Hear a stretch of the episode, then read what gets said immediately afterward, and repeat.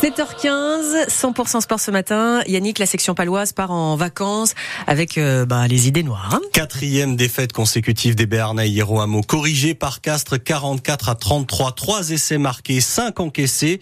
Clément Laporte, l'arrière de la section actuellement blessé, était notre consultant pour cette rencontre. Il est déçu et frustré par ce résultat. Même en première mi-temps, on laisse des points assez faciles aux Castrés, avec une faible opposition, notamment sur notre zone de marque où ils marquent trop facilement à plusieurs reprises. Et puis à la fin, c'est un score fleuve, mais justement en défense, ça a été le gros point noir ce soir.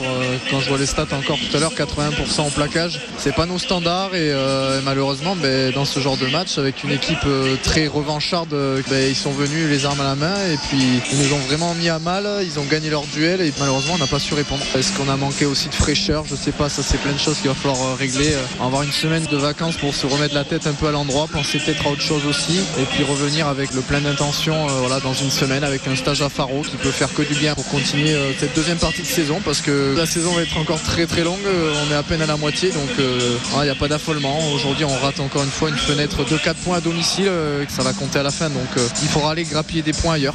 Ça va compter. Au classement, la section perd 3 places et se retrouve 9e. Les Palois ont donc maintenant une semaine de congé avant ce stage au Portugal. Retour du top 14 à la mi-février avec un déplacement à Bordeaux-Bègles. Dans les autres matchs, Bayonne a été battue par Toulouse 46-26. Victoire du leader, le Stade Français à Ollona, de Perpignan face au Racing de La Rochelle contre Montpellier et de Clermont contre Lyon. Dans le tournoi destination, victoire poussive de l'Angleterre en Italie hier 27-24 et de l'Écosse au Pays de Galles 27-26. Les Bleuets, avec les deux sectionnistes Axel Desperes et Grégoire Harfeuil dans le tournoi des moins de 20 comme leurs aînés, ont été battus par l'Irlande 31-37. Enfin, du rugby aussi aujourd'hui en élite féminine, les Lonçoises, dernières qui n'ont toujours pas gagné un match, jouent au Stade Toulousain à 16h cet après-midi. Alors on passe au foot à présent, Yannick. Le Pau FC a tenu tête au leader de Ligue 2. Oui, match nul 2-2 contre Auxerre, leader au coup d'envoi. C'était la 23e journée.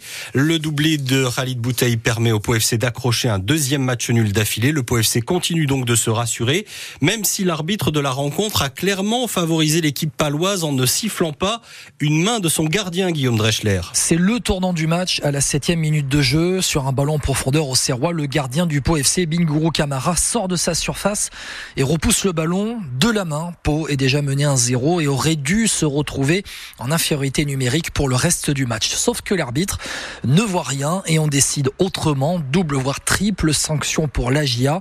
Camara sauve les siens à la demi-heure avant que Boutaïb n'égalise avant la mi-temps.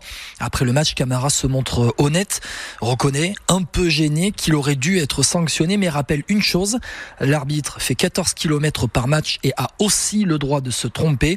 Un fait de jeu qui relance encore le débat sur l'arbitrage vidéo, qui n'arrivera en Ligue 2 que la saison prochaine. Et au classement, le Pau FC est 6e et gagne 3 places en attendant le derby corse Bastia-Ajaccio demain soir. C'est Angers qui prend la première place.